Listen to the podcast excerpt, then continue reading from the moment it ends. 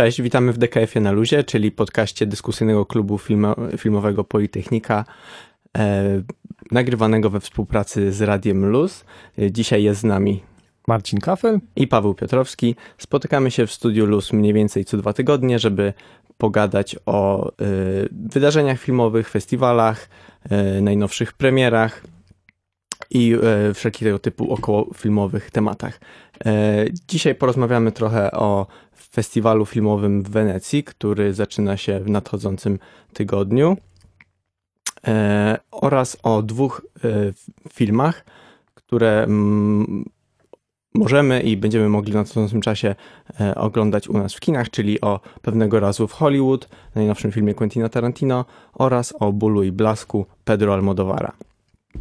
Tak, y, i mówimy o Wenecji nie tylko dlatego, że się zaczyna, ale też dlatego, że tam będziemy. Jedziemy małą prezentacją DKF-u, z czego się bardzo cieszymy. E, chcieliśmy się pochwalić i trochę porozmawiać o tym, na co najbardziej czekamy, co nas najbardziej interesuje, e, na ile byliśmy w stanie poznać e, festiwal tak na odległość, e, oglądając programy i, i to, co, to, co potencjalnie oferuje. Tak, udało nam się zdobyć akredytacje studenckie. Z tego co wiemy, e, podobnych nam e, fanów kina z takimi akredytacjami będzie 1495, więc całkiem sporo.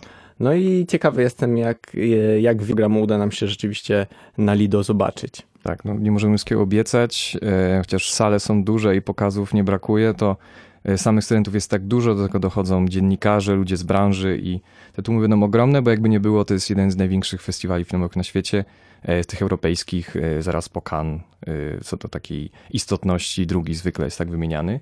Tak, w tamtym roku nawet program, pojawiały się głosy, że program Wenecji był w niektórych aspektach ciekawszy od Cannes E, i tutaj te festiwale wydawały się walczyć o, o, o, właśnie miano najważniejszego festiwalu europejskiego.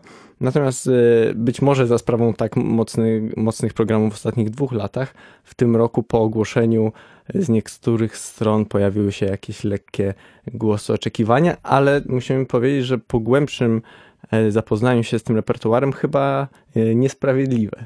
Tak, no bo były, było dosyć dużo takich przewidywań co do tego, co ma się pojawić. E, taka lista, e, lista marzeń e, i sporo tytułów. No przede wszystkim dwa największe, czyli Irishman Martina Scorsese i, i Little, Little Woman Greta Gerwig. Mhm.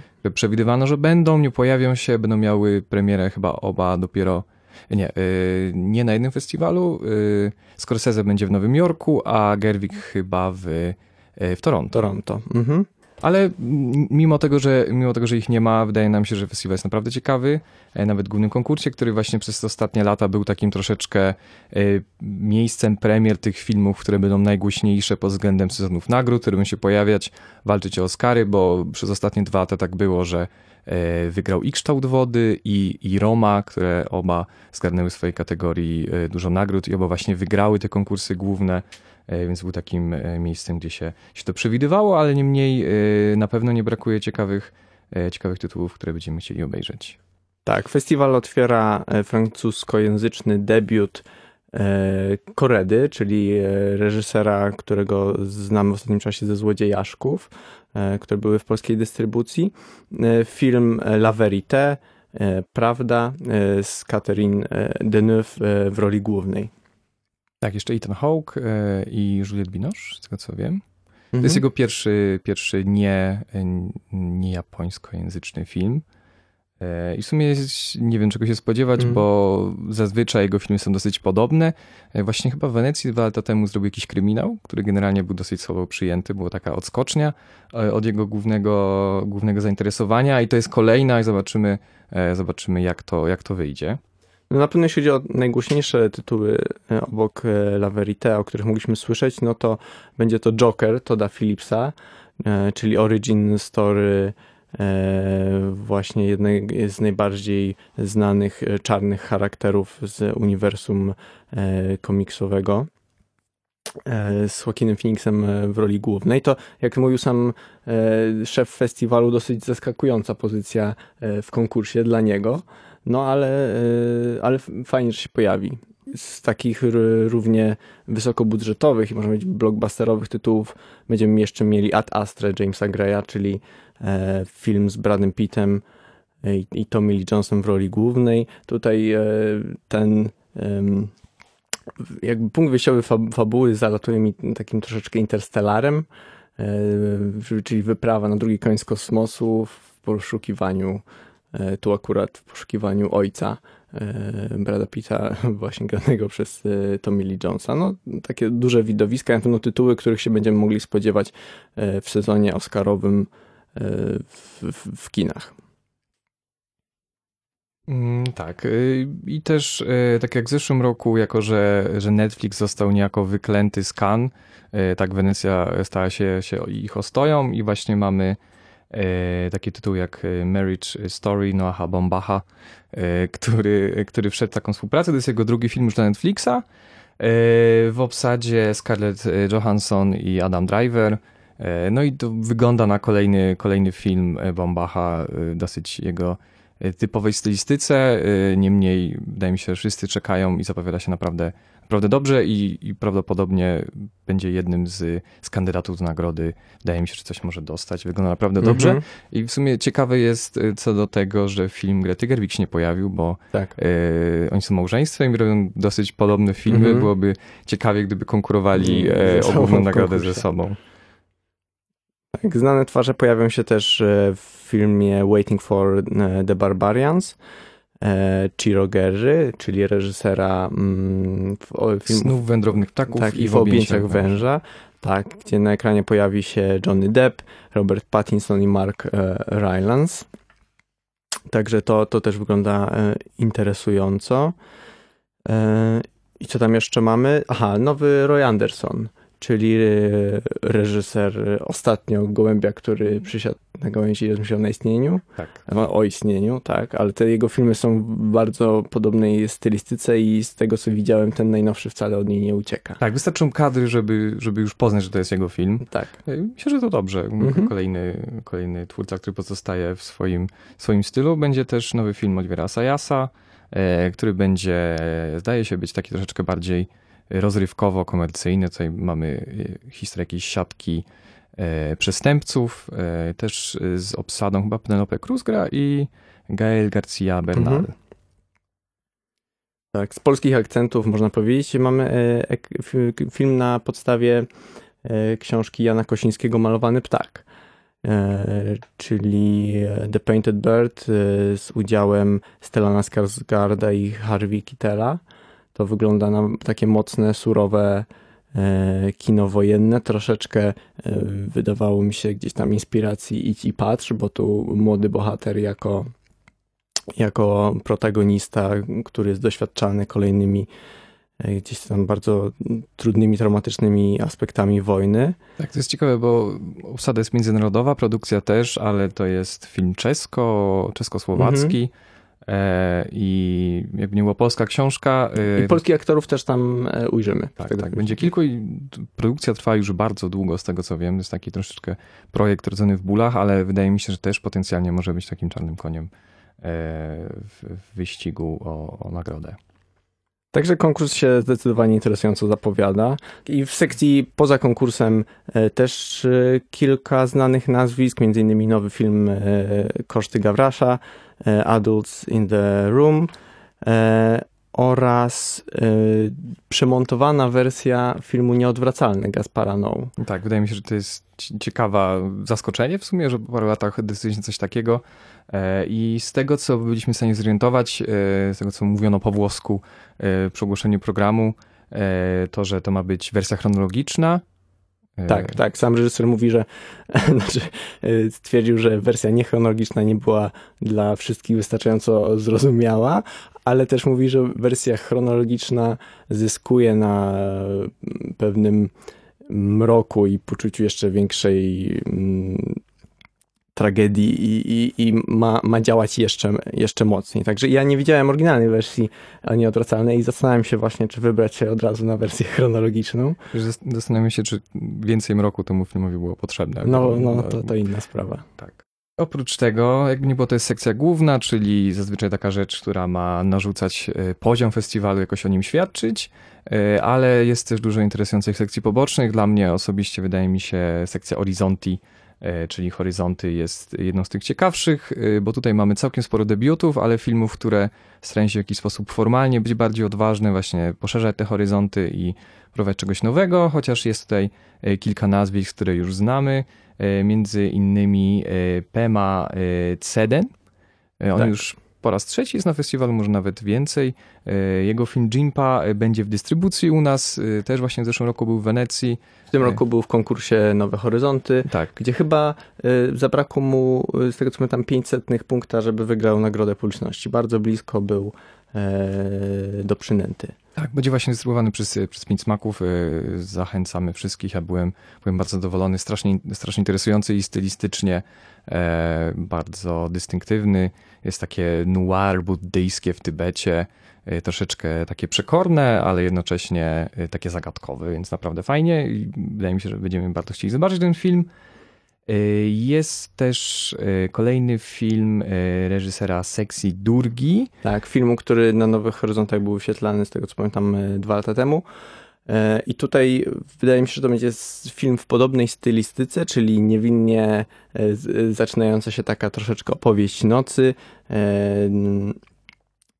Dwójka znajomych gdzieś tam szuka schronienia w mieście, w jakimś hotelu i to się coraz bardziej zaczyna przemieniać w taki surrealistyczny horror.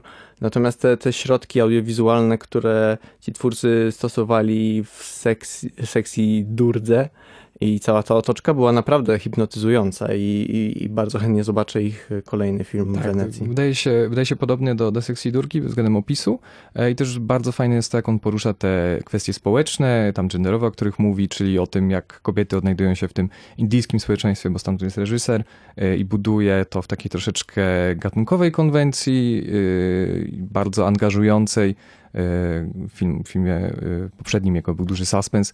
Jest to bardzo angażujące, jednocześnie interesujące pod względem takim merytorycznym, względem tego, co, co stara się nam przekazać.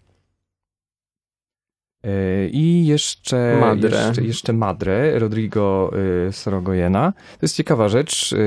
Prawdopodobnie wiele osób miało okazję zobaczyć jego poprzedni, znaczy poprzedni film, zrobił już ich kilka, ale krótki metraż, który był nominowany do Oscarów w tym roku. Właśnie też nazywał się Madre. I opowiadał o, o matce, której, której syn znika na, na, na plaży. I co ciekawe, myślałem, że to będzie pełna wersja tej historii. To się okazuje, że nie, to jest kontynuacja, która dzieje, dzieje się 10 lat później, jest właśnie przeciągnięciem tego, co, co wydarzyło się tam. Dosyć ciekawy zabieg, zrobienie długiego metrażu, który kontynuuje krótki i wydaje mi się, że może być to ciekawa propozycja. Tak, jest, w tej sekcji w ogóle jest bardzo dużo filmów, które, jest, jest dosyć dużo debiutów, jest y, trochę filmów twórców, których zupełnie nie znamy, ale wydaje mi się, że to może być taka, taka dobra sekcja właśnie jakichś ciekawych odkryć e, filmowych, reprezentująca mniej, między, e, mniej więcej to, czego ten festiwal w kinie poszukuje w jakimś stopniu. Mm, więc w, tym, w tej głównej części festiwalu mamy jeszcze kilka innych sekcji, takie jak klasyki kina, skonfini czy, czy college cinema, ale myślę, że e, ciekawiej będzie powiedzieć kilka słów o dwóch zupełnie autonomicznych sekcjach, e, właściwie właśnie nie wiem, czy można powiedzieć tego festiwalu, ponieważ o tych sekcjach nie ma nawet żadnych e, informacji na stronie samego festiwalu. Natomiast filmy w ramach tych sekcji są wyświetlane dokładnie w tych samych e, terminach. Są i... chyba tylko w programie uwzględnione, -hmm. a tak. tam też jest podobnie, że mam właśnie ten główny konkurs, który jest osią festiwalu, a oprócz tego są te poboczne tak zwane konkursy, które są właśnie troszeczkę osobnymi podmiotami, mają osobne strony, często też osobne lokacje wszystko się dzieje, e, mimo wszystko dzieje się razem na jednym festiwalu. Tak. Pierwszą z tych sekcji jest Giornata degli Autori, w którym to swoją premierę będzie miał m.in. nowy film Jana Komasy, Boże Ciało. Z tego co wiemy, to twórcom filmu bardzo zależało na premierze w Wenecji, więc. Jak wszystkim twórcom. Jak wszystkim, ale więc bardzo fajnie, że im się to udało i, i, i chętnie ten e, film w Wenecji e, zobaczę i też e, będę śledził reakcje. Tak, on też jest w konkursie w Gdyni, zaraz, zaraz po Wenecji, więc zobaczymy, na ile się, się Koma się udał. To jest, mam wrażenie, jego taki, jeden z pierwszych filmów, który jest takim, wydaje się, troszeczkę poważniejszym temacie, bo mamy tu historię chłopaka, który jest, ma 20 lat, jest w ośrodku E, zdaje się, dla takiej trudnej młodzieży mhm. i postanawia, że chce zostać księdzem, aczkolwiek nie może, bo ma kryminalną przeszłość, e, ale tak czy siak w jakiś sposób e, bycie tym księdzem mu się udaje i wchodzi w życie takiej społeczności po jakiejś o, tragedii. Tak. I wydaje się, to jest taki dosyć rzeczy, które już słyszeliśmy w polskim kinie, ale Komasa ma dosyć wyrazisty styl, mhm. więc ciekawy, jak mu to wyjdzie. Tak, punkt wyjścia jest ciekawy i myślę, że ten film ma E, ma dosyć duży potencjał. Tylko wspomnimy, że właśnie sekcja Film Critics Week e, no właściwie chyba nie kojarzę ani jednego twórcy, który będzie miał swój film prezentowany w tej sekcji. E, natomiast też, też jest tam kilka tytułów, które może oglądać interesująco. Też bardzo mało informacji jest dostępnych o, o wielu tych tytułach, więc to będzie takie trochę e, chodzenie w ciemno. Natomiast myślę, że jeśli coś fajnego się trafi, to na pewno chętnie mm, wspomnimy i porozmawiamy o tym w naszym podcaście już, już po mm. festiwalu. Generalnie mówiąc o, o, o całym festiwalu, mm -hmm. y, troszeczkę inaczej to wygląda, kiedy mówimy sobie o Nowych Horyzontach czy innych polskich festiwalach, które puszczają filmy, które miały już premiery, mają recenzje i opisy, a tutaj często mamy dosyć y, zwięzły opis y, fabuły, Albo jego brak, bo jednak trzeba powiedzieć, że na Berlinale wszystkie filmy miały przynajmniej opisy i większość z nich miały trailery lub klipy. Tak, ale na Berlinale też był taki problem, że w większości to był opis pierwszych pięciu minut filmu, dosłownie. Tak, tak, Mieliśmy tak. opis, co na przykład bohaterka robi, e, czy odkurza dywan, czy myje naczynia i względem całości historii filmu troszeczkę nie miało, nie miało to znaczenia i nic nie dawało, ale co bardzo mi się podoba e, tutaj względem organizacji jest to, że często przy filmach mamy notkę od reżysera, po prostu jakąś jego taką impresję na temat tego, co chciał w tym filmie zrobić, co przekazać sobie jego tematem e, i o, wie, o, o, wiele, o wiele bardziej jest to dla mnie pomocne mm -hmm. niż mhm. opis samej fabuły. Tak. E, po prostu mówi o tym, co on chciał zrobić i czego możemy się spodziewać, e, a sama historia nie jest już tak ważna. Tak, to rzeczywiście fajny sposób e, gdzieś nakreślania tego, o czym, czego można się po filmie e, spodziewać.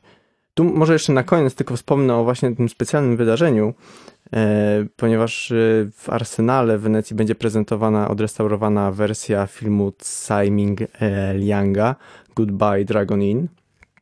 I co ciekawe, ma temu towarzyszyć performance na żywo, właśnie w wykonaniu samego reżysera. I jestem, to będzie jednorazowy event. Jestem bardzo ciekawy, przede wszystkim, czy uda nam się tam dostać, a po drugie, jak, jak to będzie wyglądać i czy to będzie performance yy, prezentowany przez samego reżysera, czy też przez jakichś aktorów yy, przez niego prowadzonych. Yy, no, zobaczymy.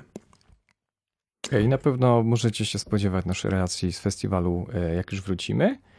E, a teraz przejdziemy do naszych kolejnych tematów, czyli e, dziewiątym filmie Quentina Tarantino, pewnego razu w Hollywood, e, który już jest jakiś już tydzień Od tygodnia jest już w naszych kinach. Myślę, że większość z was miała już okazję go zobaczyć, bo ludzie raczej na, na, na Tarantino pędzą. Tak, właśnie bardzo dobrze się w Polsce sprzedał.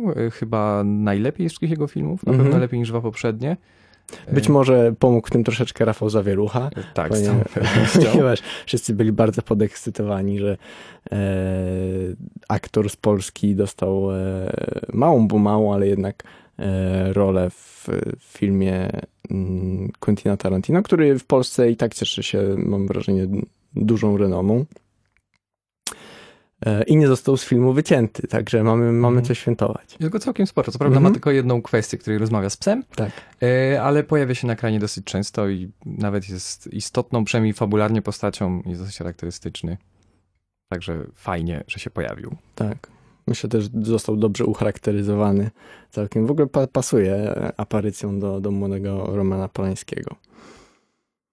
Yy, I tak, no i może zacznijmy od, yy, w takim razie od yy, kontrowersji, które, które temat filmu wywołał jeszcze na długo przed jego premierą, ponieważ jak tylko ukazała się informacja, że w tle wydarzeń prezentowanych w filmie Tarantino będzie morderstwo popełnione przez sektę Charlesa Mansona na, na żonie Romana Polańskiego Sharon Tate, to pojawiło się dużo głosów oburzenia. No tak, uznając reżysera i jego skłonność do takiej przesady, eksploatacji i trochę gloryfikowania przemocy, wydawało się to e, nieco nie na miejscu, e, zdawało się być troszeczkę pójściem za daleko, e, ale wydaje mi się, to się troszeczkę rozwiało po tym, jak siostra Sharon Tate po przeczytaniu scenariusza ustosunkowała się do niego pozytywnie i powiedziała, że to jest w porządku. I co ciekawe, też wydaje mi się, szczególnie w Polsce, film jest odbierany dosyć mieszanie.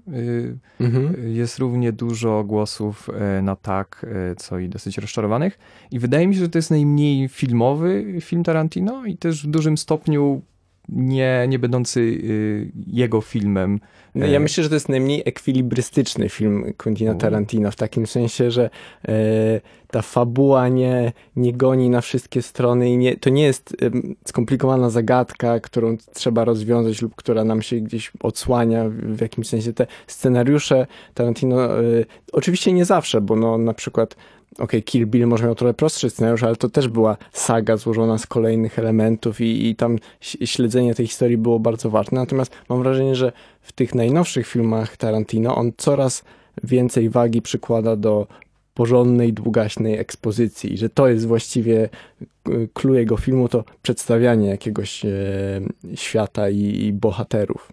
E, właściwie chodzi o, o obcowanie z nim bardziej niż, niż podążanie za jakąś bardzo wartką y, fabułą. I myślę, ja myślę, że te mm, głosy krytyki y, głównie dotyczyły tego, że można by, nie wiem, że niektórym być może się nudziło na tym filmie. E, spodziewali tak, się. Nie było metraż jest długi, mm są mhm. prawie trzy godziny. Ja tego zupełnie nie odczułem, aczkolwiek słyszałem właśnie dużo głosów co do jakichś dłużyzn i, e, i momentów, e, w którym, w którym troszeczkę był dla nich mniej interesujący.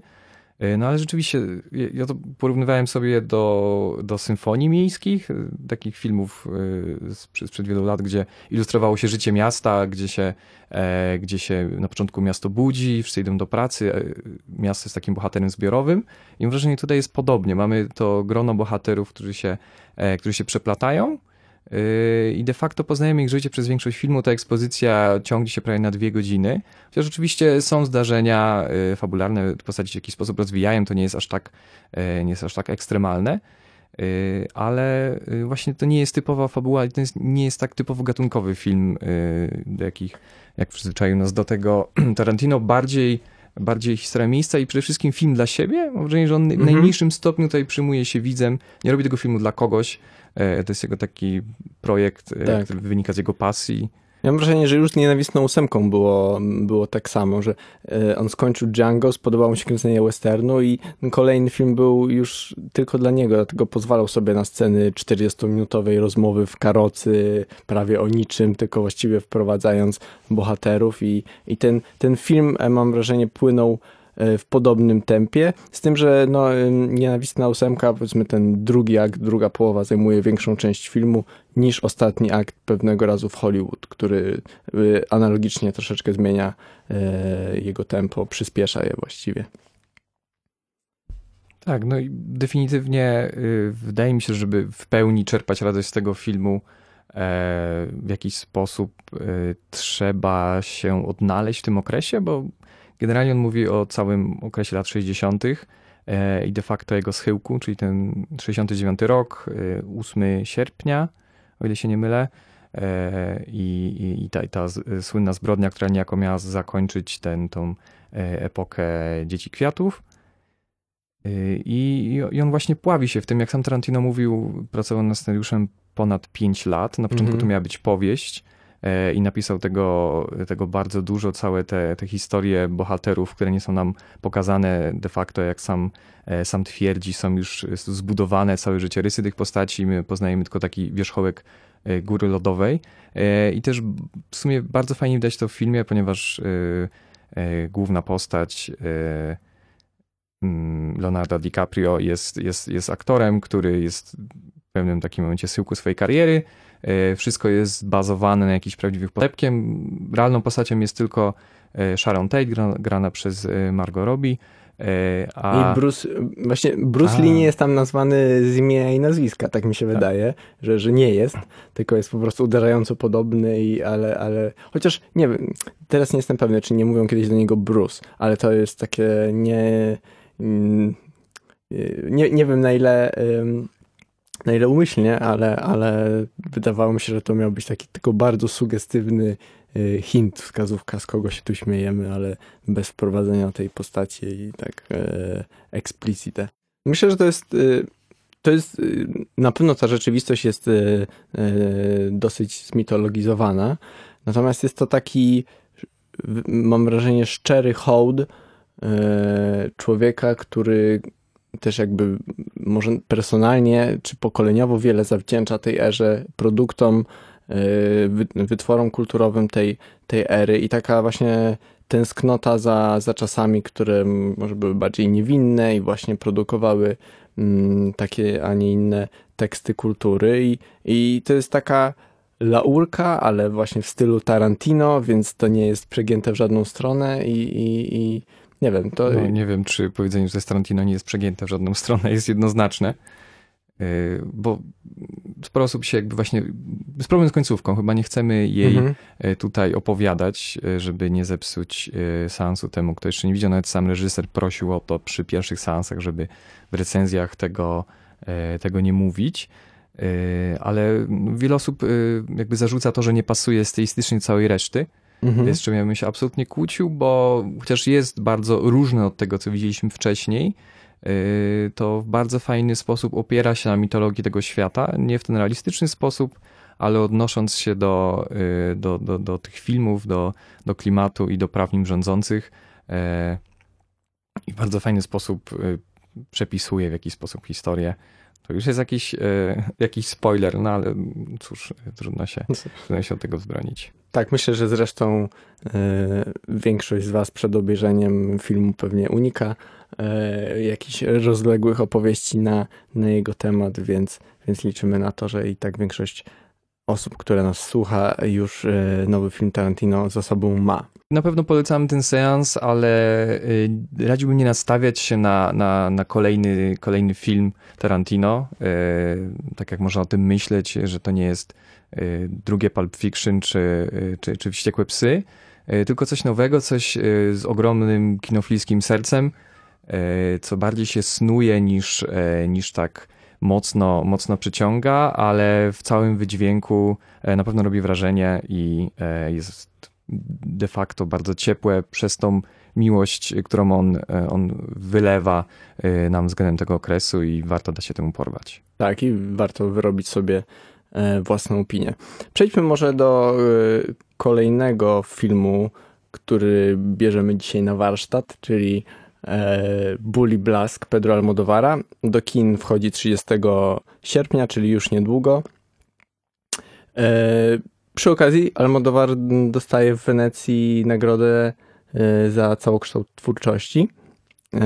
Ale ten film już dawno miał premierę zresztą w Hiszpanii. Hiszpanii. To jest ciekawy ewenement, bo podobnie jak Tarantino y, też był w konkursie głównym w Cannes, to są dwa filmy, które tam konkurowały y, i zazwyczaj oczywiście to są premiery, y, no ale na tyle lubią tam Pedro, że pozwolili mu parę miesięcy po, po premierze w swoim kraju puścić ten film i też cieszy się nagrodą, ponieważ Antonio Banderas dostał nagrodę na festiwalu w Cannes za najlepszą rolę męską. Tak, muszę powiedzieć, że to chyba rzeczywiście najjaśniejszy punkt tego filmu dla mnie, przynajmniej, bo, bo, Ande, bo Antonio Banderas jest świetny i jest przede wszystkim e, zupełnie inny no niż... To nie jest Antonio Banderas To nie jest Antonio Banderas, dokładnie. To jest, e, oglądamy na ekranie kogoś innego. E, nie wiem nawet tak dużo e, o, o Pedro Almodovarze jako osobie. No, tutaj wiemy, że Banderas e, gra jego alterego, E, bardziej lub mniej e, świadomie.